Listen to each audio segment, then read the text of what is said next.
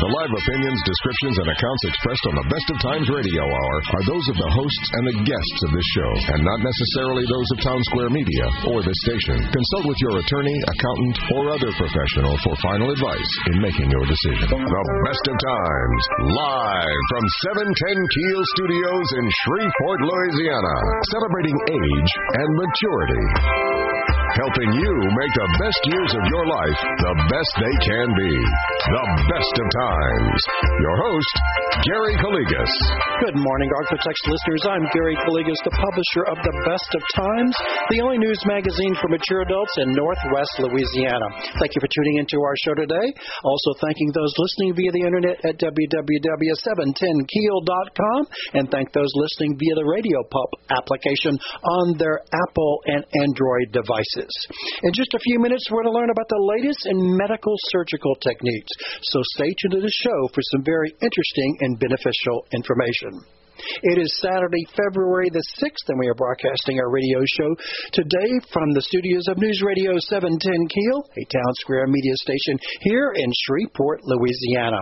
However, today's show has been pre recorded, so we will be unable to accept call in questions and comments from our loyal radio listeners. Be sure to pick up the February issue of the Best of Times at one of our 522 distribution locations. We thank you for the many compliments on our magazine. We do do appreciate hearing from you. If you're unable to find a copy, remember to visit our website at www.thebestoftimesnews.com to view current and past issues. The Best of Times is requesting your feedback about our magazine and our radio show by completing our reader survey. We ask you to complete this, this survey that can be found in our previous January issue of the Best of Times, or you can go online on our website by clicking the red banner ad to complete our survey. We would love to have these surveys completed by February the 14th uh, of this year. We thank the many who have already completed and submitted our, their surveys to us. We do appreciate your comments and suggestions. The Shreveport Little Theater Guild will host a fundraiser to support the theater on Friday, March the 4th at East Ridge Country Club, and this gala is called Applause to Broadway.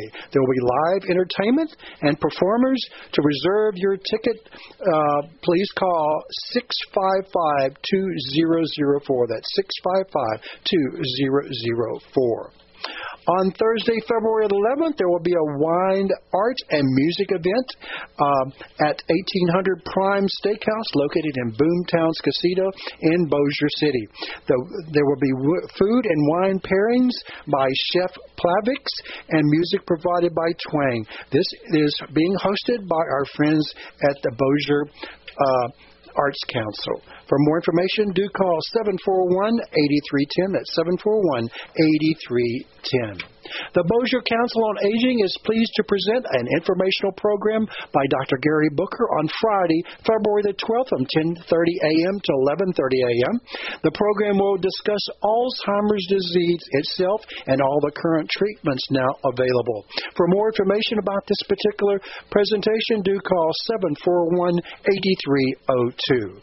Remember to log on to our website at www.thebestoftimesnews.com for a listing of announcements made during today's radio show, as well as information about upcoming events, activities, and news that you can use. We'll be right back with more information, but now a word from our sponsors and advertisers who make this radio show possible. You're listening to the Best of Times Radio Hour here on News Radio 710 Keel, proudly presented by A Bears Town and Country of Shreveport, your Dodge, Chrysler, Ram, and Jeep dealer. Gary's got more of the best of times coming for you on 710 Keel. Now, back to the best of times with your host, Gary Calligas. Welcome back to our show, the Best of Times Radio Hour, proudly presented by Heberts, Town and Country of Shreveport, your Dodge, Chrysler, Ram, and Jeep dealer. I'm Gary Calligas. I thank you for listening to our show today and also thanking those who might be listening via the internet at www.710keel.com. Joining me on my show today is a very special guest, is Dr. Kuai. Is that correct? Close. Cooey. Close. Yes. Cooey. Right? Better? Yes. Perfect. Perfect. Who is the assistant professor of surgery at our fabulous LSU Health Sciences Center in Shreveport, and she's going to discuss the medical advances of surgery. I want to thank you, Doctor, for joining us today here on the Best of Times Radio Hour. Thank you very much. It's a privilege to be here, Gary. I appreciate it. Well, Doc, I was so impressed. I've, uh, as you know, I've attended the many, and I proudly promote the many med courses that are offered by LSU Medical School to laypersons like me and others uh, over the past. I think it's been like three or three or four years, and and it gives an opportunity for us lay people to understand what medical students go through, and also getting those fabulous professors like you are one of those fabulous, very young professor, by the way. She is very young, very petite, but very smart, very brilliant. And I was very impressed with your presentation, and I learned a lot. I thought I knew a little bit about surgery, being a quasi medical person, uh, but you gave us a remarkable presentation, and I felt that my listeners need to know a little bit about the um, the evolution of surgery and uh, we learned a lot that evening and and I think that that this type of presentation, though we're not, it's not going to be television to be show and tell like you offered us there, which some people really enjoyed it, some people did not enjoy the show and tell. But uh, I mean the show and tell videos I'm talking about. We also did hands-on, which was remarkable. I don't think anybody's ever experienced, especially a layperson like me, to to use those latest, greatest state-of-the-art medical uh, devices, correct? Yes, absolutely. And they have evolved and changed over many years, just like the technique that you're training new surgeons today and and, and other physicians about the surgical techniques. So t- tell us a little bit about your background. Um, so I'm a general surgeon. I grew up in Oregon. I went to medical school at Oregon Health Sciences University and um, then completed general surgery residency training. I did a health services research fellowship through the Robert Wood Johnson Clinical Scholars Program and earned my master's at Yale in health services research. And then I joined faculty here at LSU and at Overton Brooks VA. Oh. And I, I'm so grateful to, to get to take care of our veterans. Uh, they are such a they fantastic are. group, and I appreciate everything they they've done. So it's a it's a privilege to care for our veterans at the VA. Wow, you have a lot of credentials, and one one thing I was very impressed that you were uh, on a board member of the National Board of Medical Examiners. Wow, that is a very prestigious organization that that was a privilege to be to be involved with that. Um, it's an organization that does all the licensing for uh, doctors. They uh, uh, oversee the USMLE exams that all medical students take. There's three exams before they can get their medical license, and that was such a privilege to get to be involved with that and at a very young age. I'm, I'm, hey, I know a lot of people probably been willing to be on that serve on that particular committee or or our group, but uh, uh, I, you know, it's very I'm very proud that that you were appointed to that. Is it an appointment? It, it was. I was appointed through the American Medical Association, so I, I enjoyed that experience. It was great getting to meet all the other board members and also interacting with the medical students who gave so much input. So that was a privilege, and I was thankful for it. And you are very uh, published, but you're you're a wonderful presenter. I, I like your presentation skills. I know your probably your medical students love the way you um, uh, are very didactic, very procedure oriented. Um, uh, being an engineer, I, I see that technical aspects of you, but you put it down to a layman's term, especially when people don't know the the uh, terminology or the procedures. And likewise, in the mini med, you brought it down to our level, our understanding level. Well, thank you Gary. I appreciate that. That's a wonderful praise. I I love teaching. It it it's, it gives me joy. I think anyone who goes into surgery, they have a duty to teach the next generation, and so I appreciate you saying that. Thank you so much. So what? So in addition to training uh, medical students and surgeons to be, and even probably surgeons that are already new techniques, you also perform procedures, right? Yes, I work full time as a staff surgeon. Um, my appointment is through the LSU, and I teach students and residents there. But the patients I take care of are actually at Overton Brooks VA, and I, I operate every Monday and on Thursdays and see patients in clinic. So I'm a full time surgeon. So, what types of surgeries are involved? Oh, lots of fun surgeries. Lots of fun. Okay. so they're, they're the ones that we call elective surgeries, which you um, schedule in clinic ahead of time, and and then there's emergency surgeries. So common elective surgeries that my patient population, which is mostly veterans, have are hernias, inguinal hernias, ventral hernias, incisional hernias, which are the abdominal wall hernias. A lot of my veterans also have hemorrhoids. That's, that's another common uh, disease process that I take care of. And then also a lot of cancers colon cancer, rectal cancer, and even breast cancer. Even though the most of my patients are males, we, we do have some breast cancer, and then gallbladder disease. That that is a big one, and I see gallbladder disease not only in the elective surgeries, which are the patients who've been hurting um, when they eat and come in um, into my clinic, but the ones that come in as an emergency into the hospital.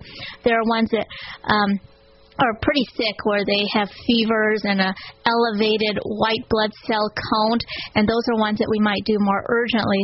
And then other urgent uh, surgeries that we have are appendectomies and and then other uh, oh I have too much fun talking about this. I'll keep going unless you stop me no, Gary go ahead go ahead.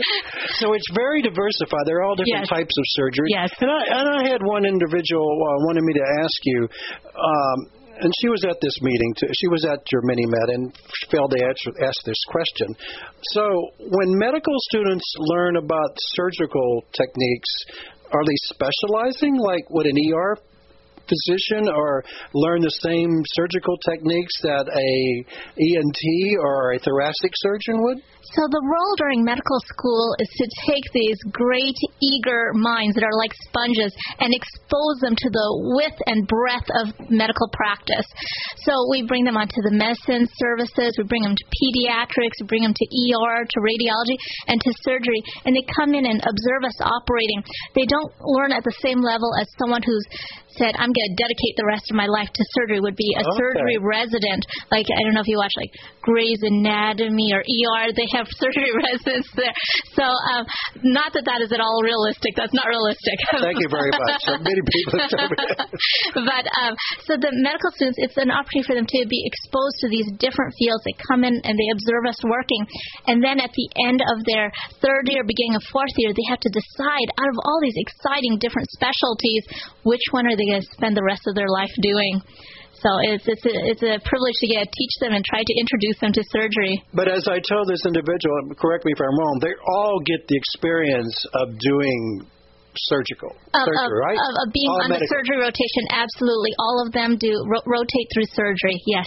And and some acclimated to better, and but some of them will still have that skill. Maybe they have not done as many procedures or whatnot, but they they have that uh, knowledge. You might they, say they, that knowledge, and it is really important for them to have that because even if you're a medicine doctor or an ER doctor, you encounter many diseases that are surgical diseases, and many of my primary care doctors or my ER doctors are really the frontline people, the first responders, if you will, to to that. They're going to see that patient who comes in with appendicitis and then call me up. So I'm hoping that my wonderful med students are remembering what they learned during their surgery rotation so, so they can accurately diagnose someone with acute appendicitis or accurately diagnose someone with a bowel perforation or a bowel obstruction. So it's really valuable what they learned during their surgery rotation. And in a few minutes, we're going to learn about all the medical advances in surgery. But I, w- I want to ask one other question.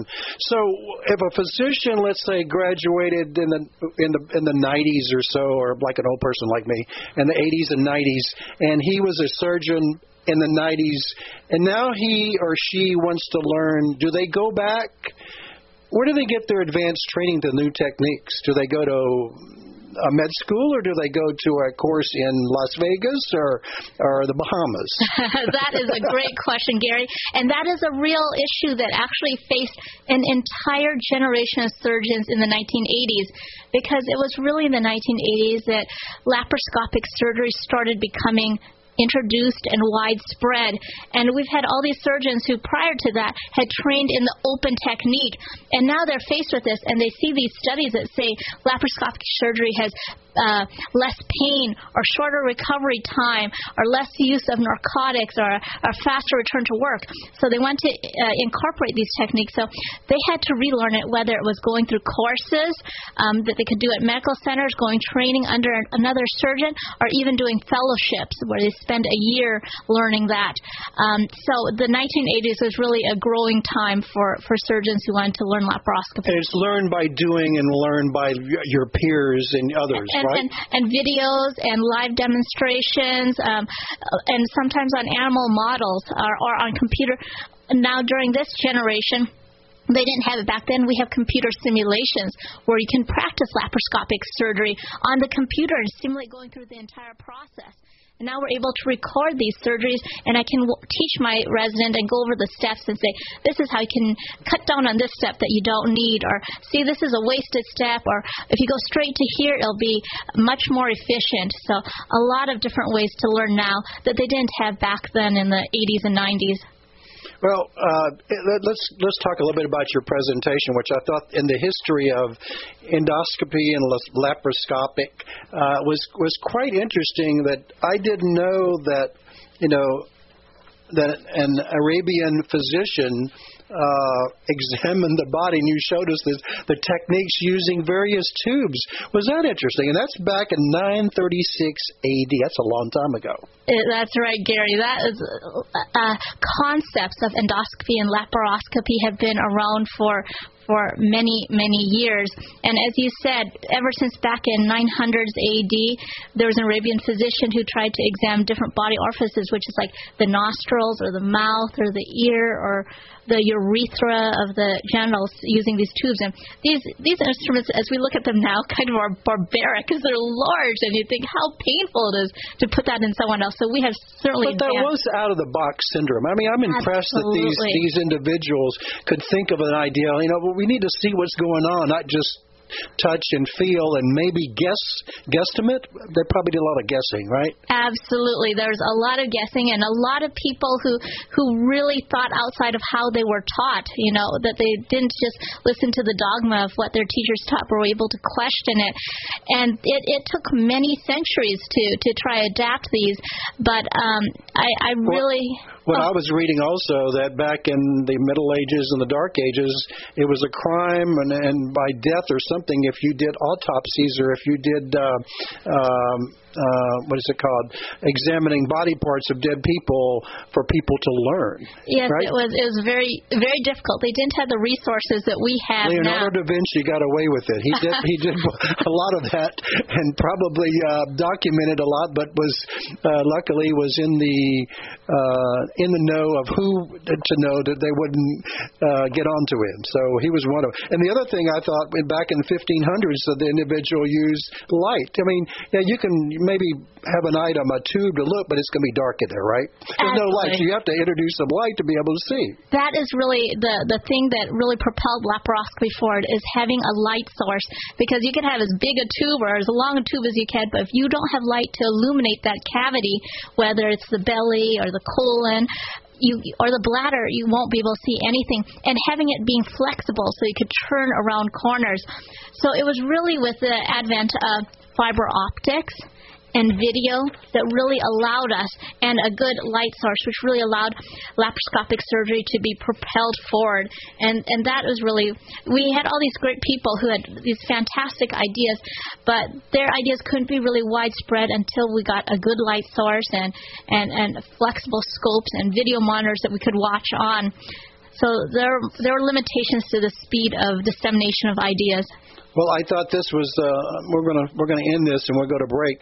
Uh, you mentioned that that laparoscopic uh, surgery, the newest technique that using many, and we're going to talk about in great detail in a minute, was quite controversial back in the 1970s. Everyone, this was not back in the 1400s or 1500s. This was in the today's era, the 1970s, and this particular doctor at the University of Kiel in Germany stated only a person with brain damage would perform laparoscopic surgery.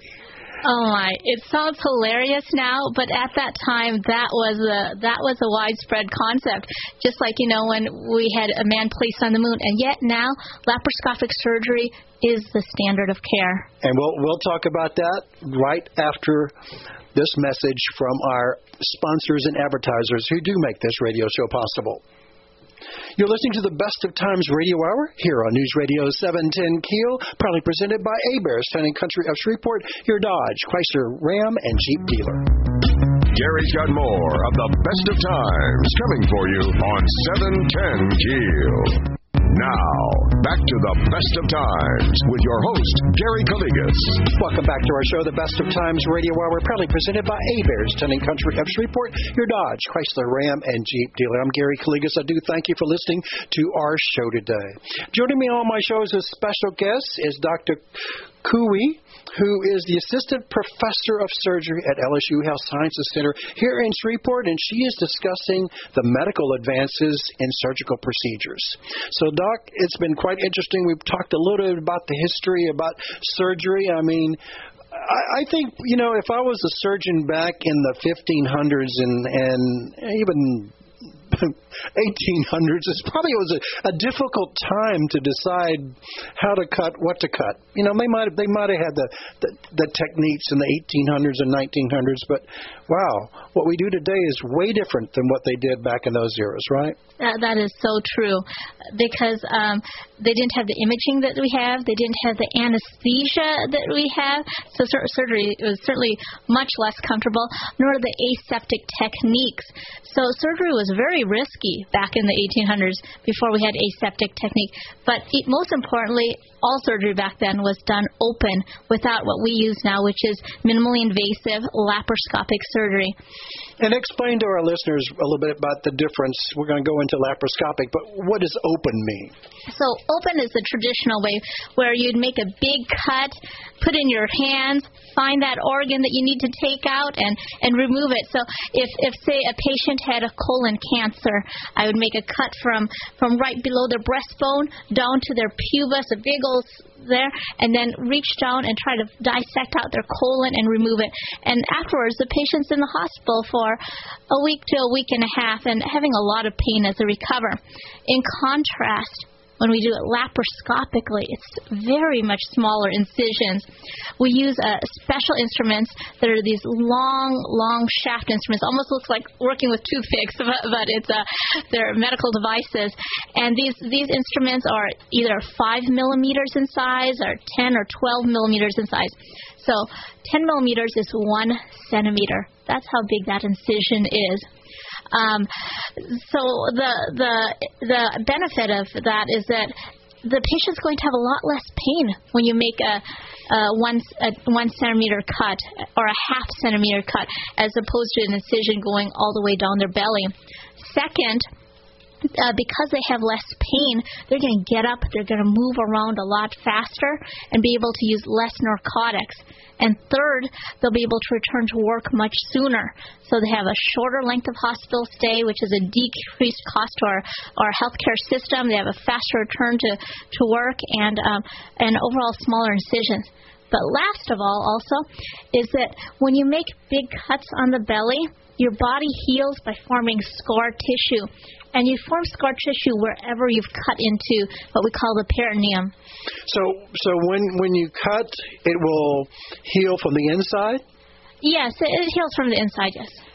And as well as from the outside. Yes, so, correct. But, but there's scar tissue, and the longer the the longer the the incision, and what could that cause later on? Oh, it can cause problems with bowel obstruction, but the reason why it forms scar tissue is that your body's trying to respond to that cut that that injury, and so it tries to cover it up and to go uh, heal on there. So intestine can get stuck to the abdominal wall wherever wherever there's this big cut. Um, uh, uh, bands of fibrous tissue can form wherever there's these incisions. So when those bands of incision or scar tissue form, the intestines can twist on them and lead to a bowel obstruction later. Oh, I didn't know that. And in okay. addition learning something new today that I'll remember. Maybe you told us this, but I don't remember that.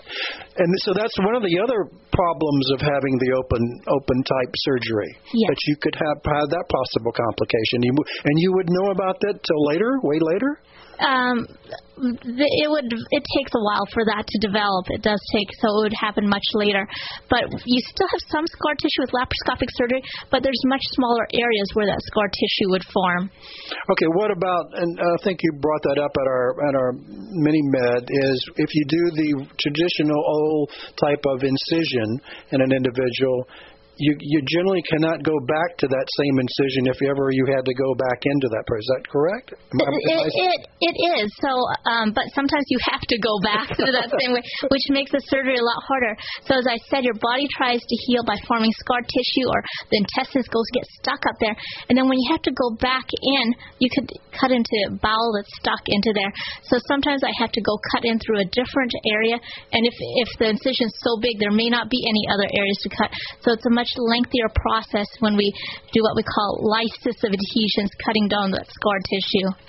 Okay, let's let's tell our listeners a little bit about the history about laparoscopic surgery, especially laparoscopic appendectomy. Who who Dr. Kurt Semm S E M M uh, was he the individual that Yes, he performed the first laparoscopic surgery, and Dr. Semm was a German surgeon, and he was pretty unique.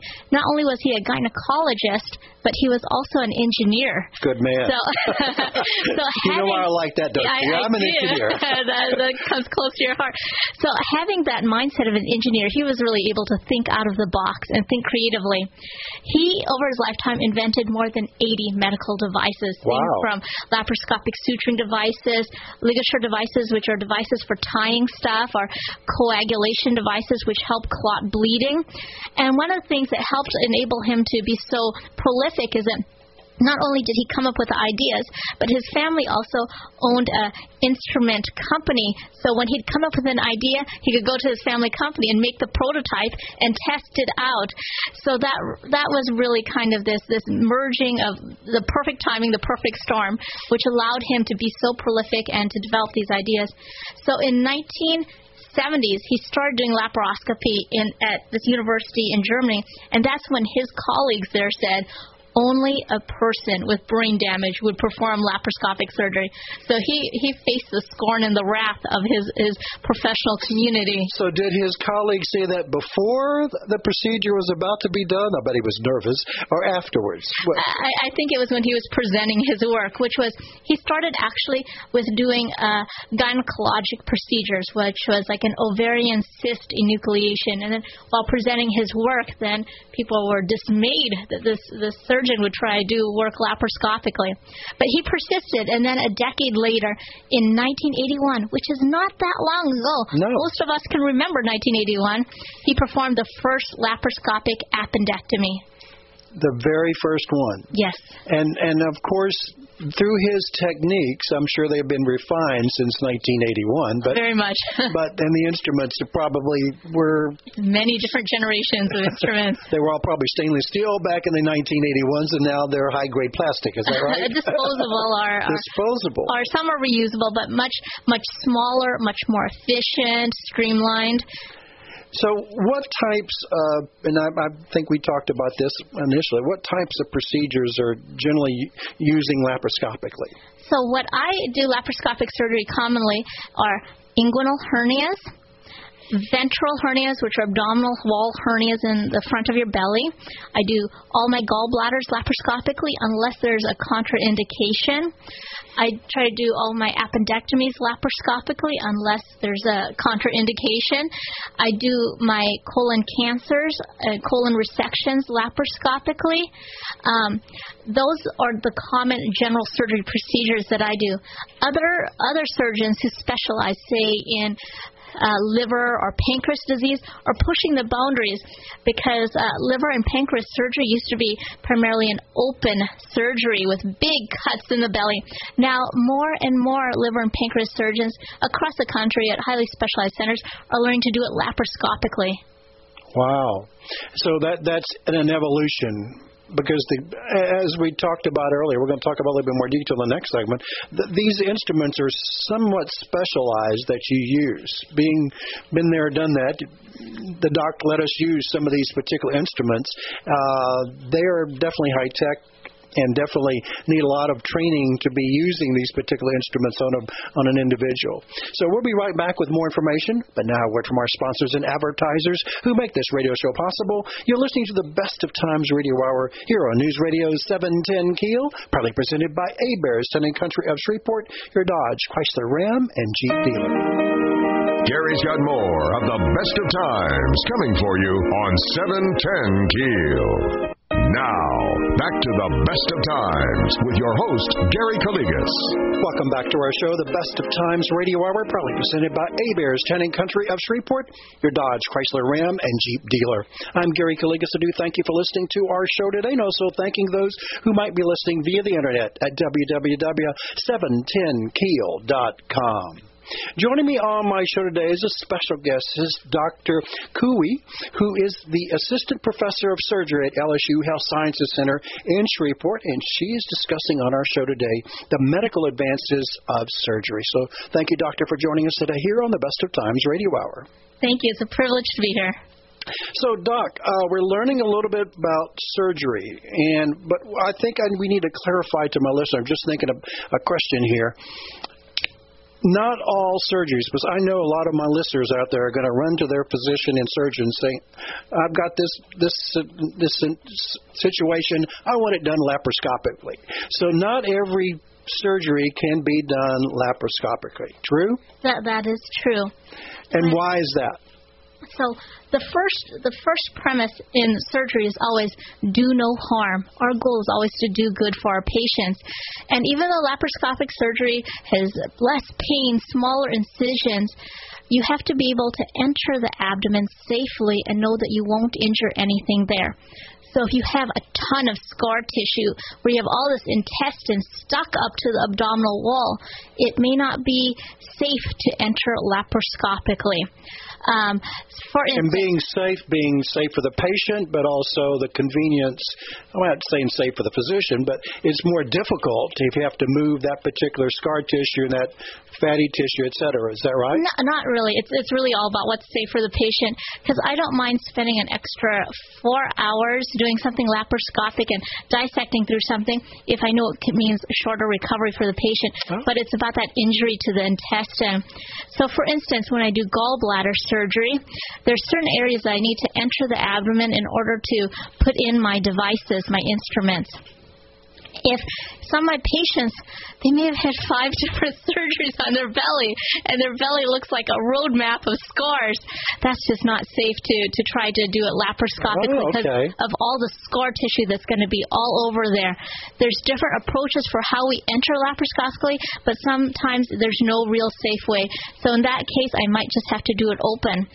Other times they're too sick to do it uh, laparoscopic when it's an emergency case. If, if say they um, have a bowel obstruction and the intestines are really dilated and enlarged and filled with gas, being able to put in a laparoscope and fill the belly up with gas is not really possible because all the intestine is just ballooned up with gas, so you can't see things very well. Another case is if they have something covering the belly, like the mesh. Mm-hmm. When you mm-hmm. do hernia repairs of the belly and have a big old piece of mesh there, I'd have to cut through that mesh in order to get in, and that would ruin that previous surgery they had. So there are several situations.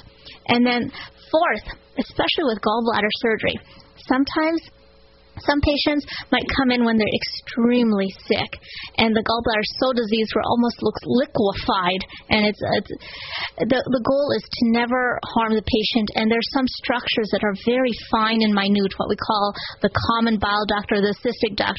And when the gallbladder is just this this mess of pus and infection, and it's so diseased, or maybe the gallbladder is all perforated, and there's tons of of inflammation around there, it might not be safe to do it laparoscopic then I tell my patients always, I'm going to do what's safest for you.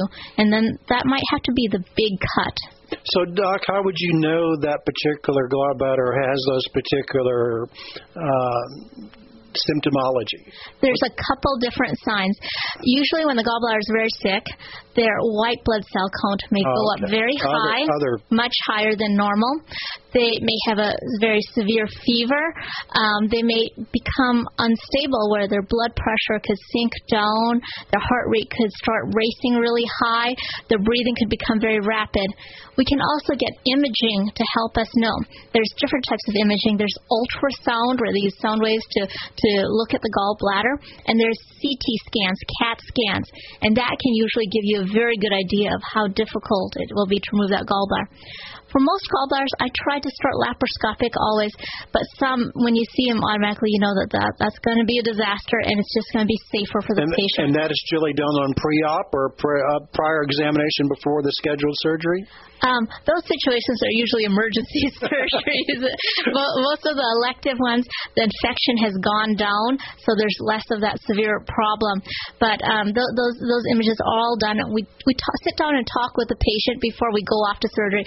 We talk. I usually will show the patient my CT scans and go over their labs and show them what what I'm facing, and then describe these are possible different scenarios, and this is what I might do in this situation or this situation or that situation. So, Doc, the other question I have. is that's why, and I, I emphasize some of my friends out there. It's important to know your medical history of when you had prior surgeries. And I had one and one guy said, "Well, I had surgeries back in the 60s and 70s. Who cares?" In the 2016, I said, "Well, your doctor needs to know if he or she doesn't know that, right? It does. That, have a, you are so right. Gary. It it is very important. It's very important. I I say to the whole audience out there, know what your surgical history is. Know what your medical history is. If you've had heart attacks, if you have CHF, know the medications you take because that's going to help your doctor. They're not mind readers. and and and correct me if I'm wrong here. I don't know if the the the the the, the scanning, the imaging techniques they use now, they probably have them good enough, could tell you if I have had two hernia repairs. Would it know that? No. It would have, know that no. on either side. Um, sometimes because the mesh is probably not metallic. I don't know what color. Oh, you showed us the mesh. It's not metal. No, it's not metal. So the mesh in an ideal situation grows into the abdominal wall and gets incorporated into it. So it's really very hard to see it on the CT scan. If something happened where the mesh no longer lies nice and flat and is all crumbled up in a ball and a mess, then you would see that. Right. But in, in most cases, after several years, it's grown into the belly wall and it, it's just it's so incorporated you really can't tell. Well, as as I told you here, I'm going to release my HIPAA information. I've had um, hernia repairs on either side. One was done in 1981 using the open method, and uh, I was in the hospital for I think eight days before I was discharged finally. And then in 1990, 1990 eight or nine. I had my second one laparoscopically, and I and was day surgery and went in and came out and walked and everything. And uh, but it was two different sides, and of course the doctor knew extensively that I had the mesh on the other side because I remember laparoscopically he said for some reason he saw it. I said saw what? saw the mesh on the other side. It was okay and intact and everything. So, and that's the one thing that we learned, which I didn't know. Hey, I asked questions at all these medical meetings, and you answered it. I thought when you put the gas to make for laparoscopically, you just pumped it up as large as you can to make the guy or make the lady as big as possible, so you have a lot of room to see in there. But I learned something new. There is a critical factor that you, the doctor, and the technicians, it's not as much gas as we could pump into you to blow you out, right? You're very right, Gary. It's it's not as big as we can blow it up. It's it's a delicate dance, a ballet, if you will, for what your body can tolerate and what's safe.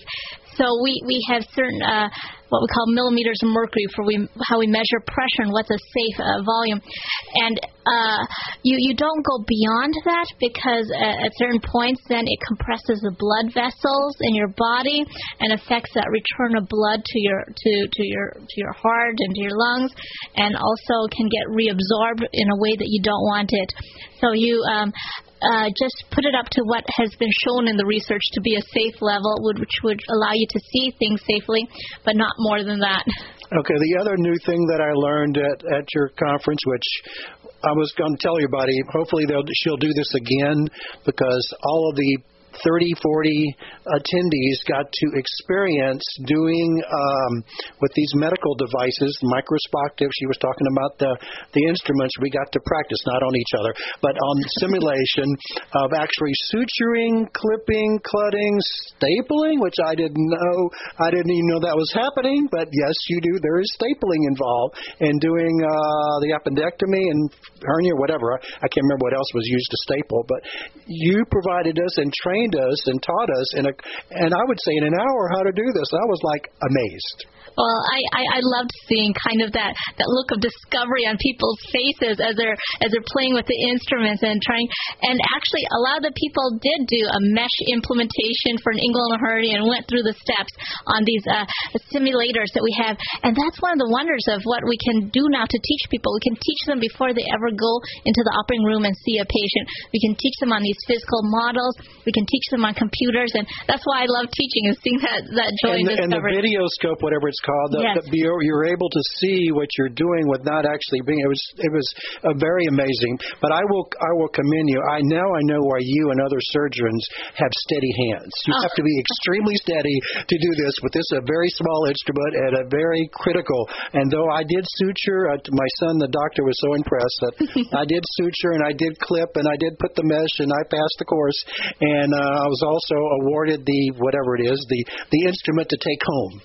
yes. And I want to tell listeners out there, I learned something new about medical uh, uh, medical, what do you call it, um, cleanliness, sterile, that all these instruments are used only once because they're sterilized, right? Mm-hmm, exactly. They're some are disposable, some are reusable. They are always sterilized in between patients, and that's just our techniques and philosophy of asepsis.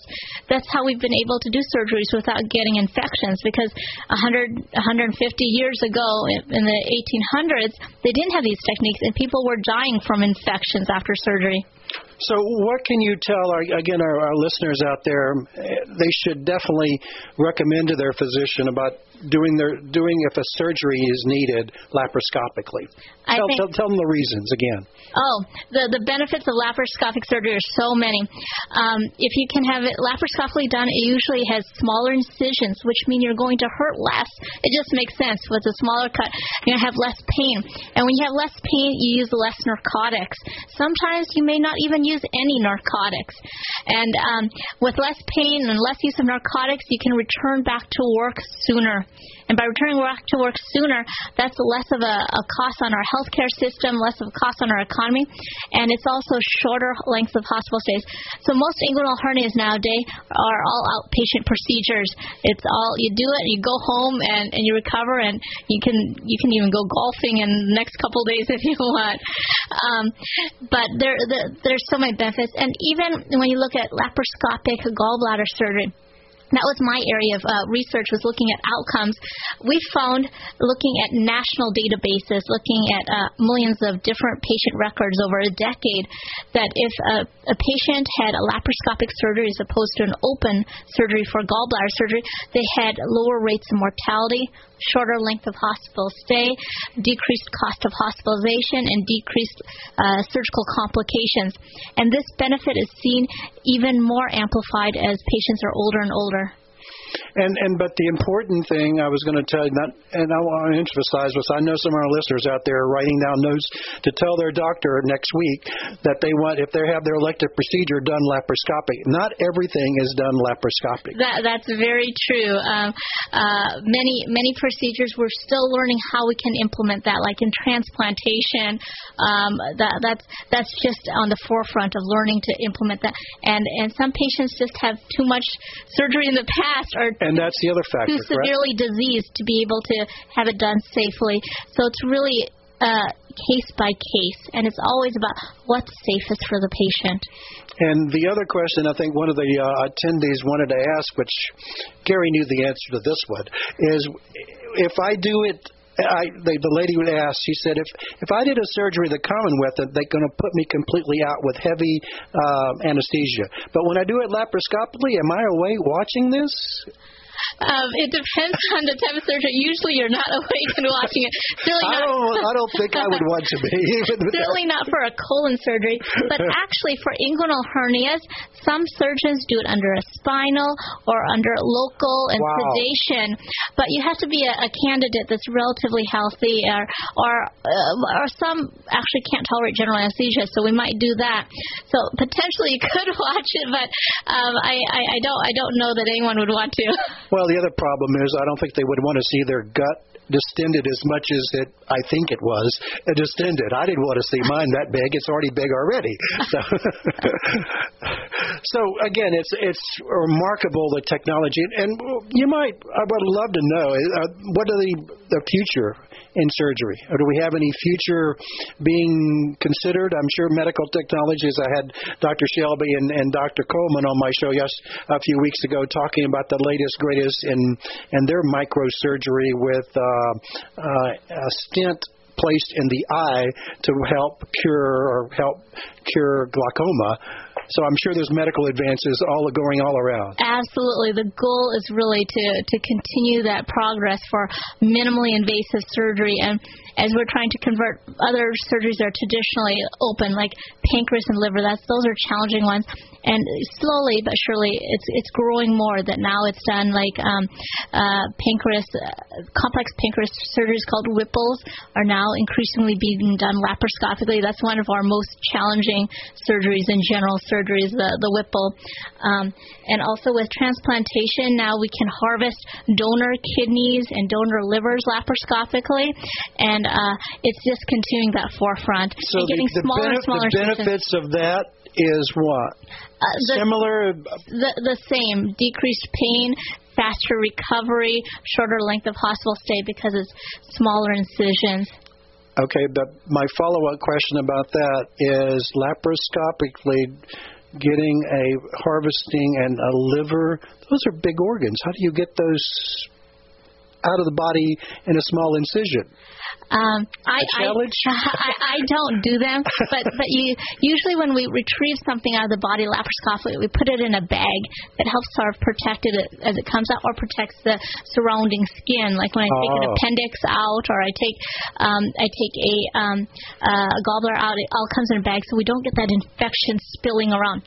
When I do a laparoscopic uh, colon surgery or rectal surgery, you have to make the incision a little bit bigger, just big enough to get that organ out. So I guess the more appropriate word would be laparoscopic assisted surgery. Okay. You make a slight. You have to somehow you gotta, get it you're out. Gonna have to yeah. get it a little bit to to, to yes. do a proper to not to uh, make any perforations or tearing out of there, correct? Exactly. Wow, this this is remarkable. But again, I, I want to tell the listeners, I thought the inter- one of the interesting things you said in the 70s, it was challenged by the the mainstream medical community. It was something way out of the box.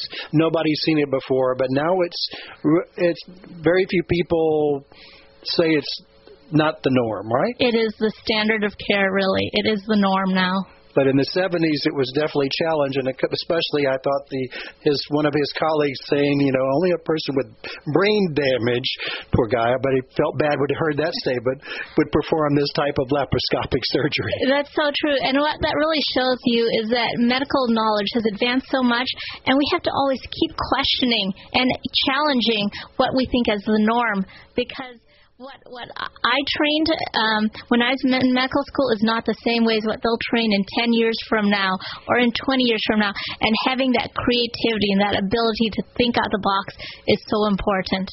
We thank you for educating us and all of our listeners about laparoscopic surgery and the new techniques of surgical procedures in the area. Thank you a lot. Thank you, Gary. It's a privilege to be here. I, I really enjoyed this. We'll be right back with more information, but now a word from our sponsors and advertisers who make this radio show possible.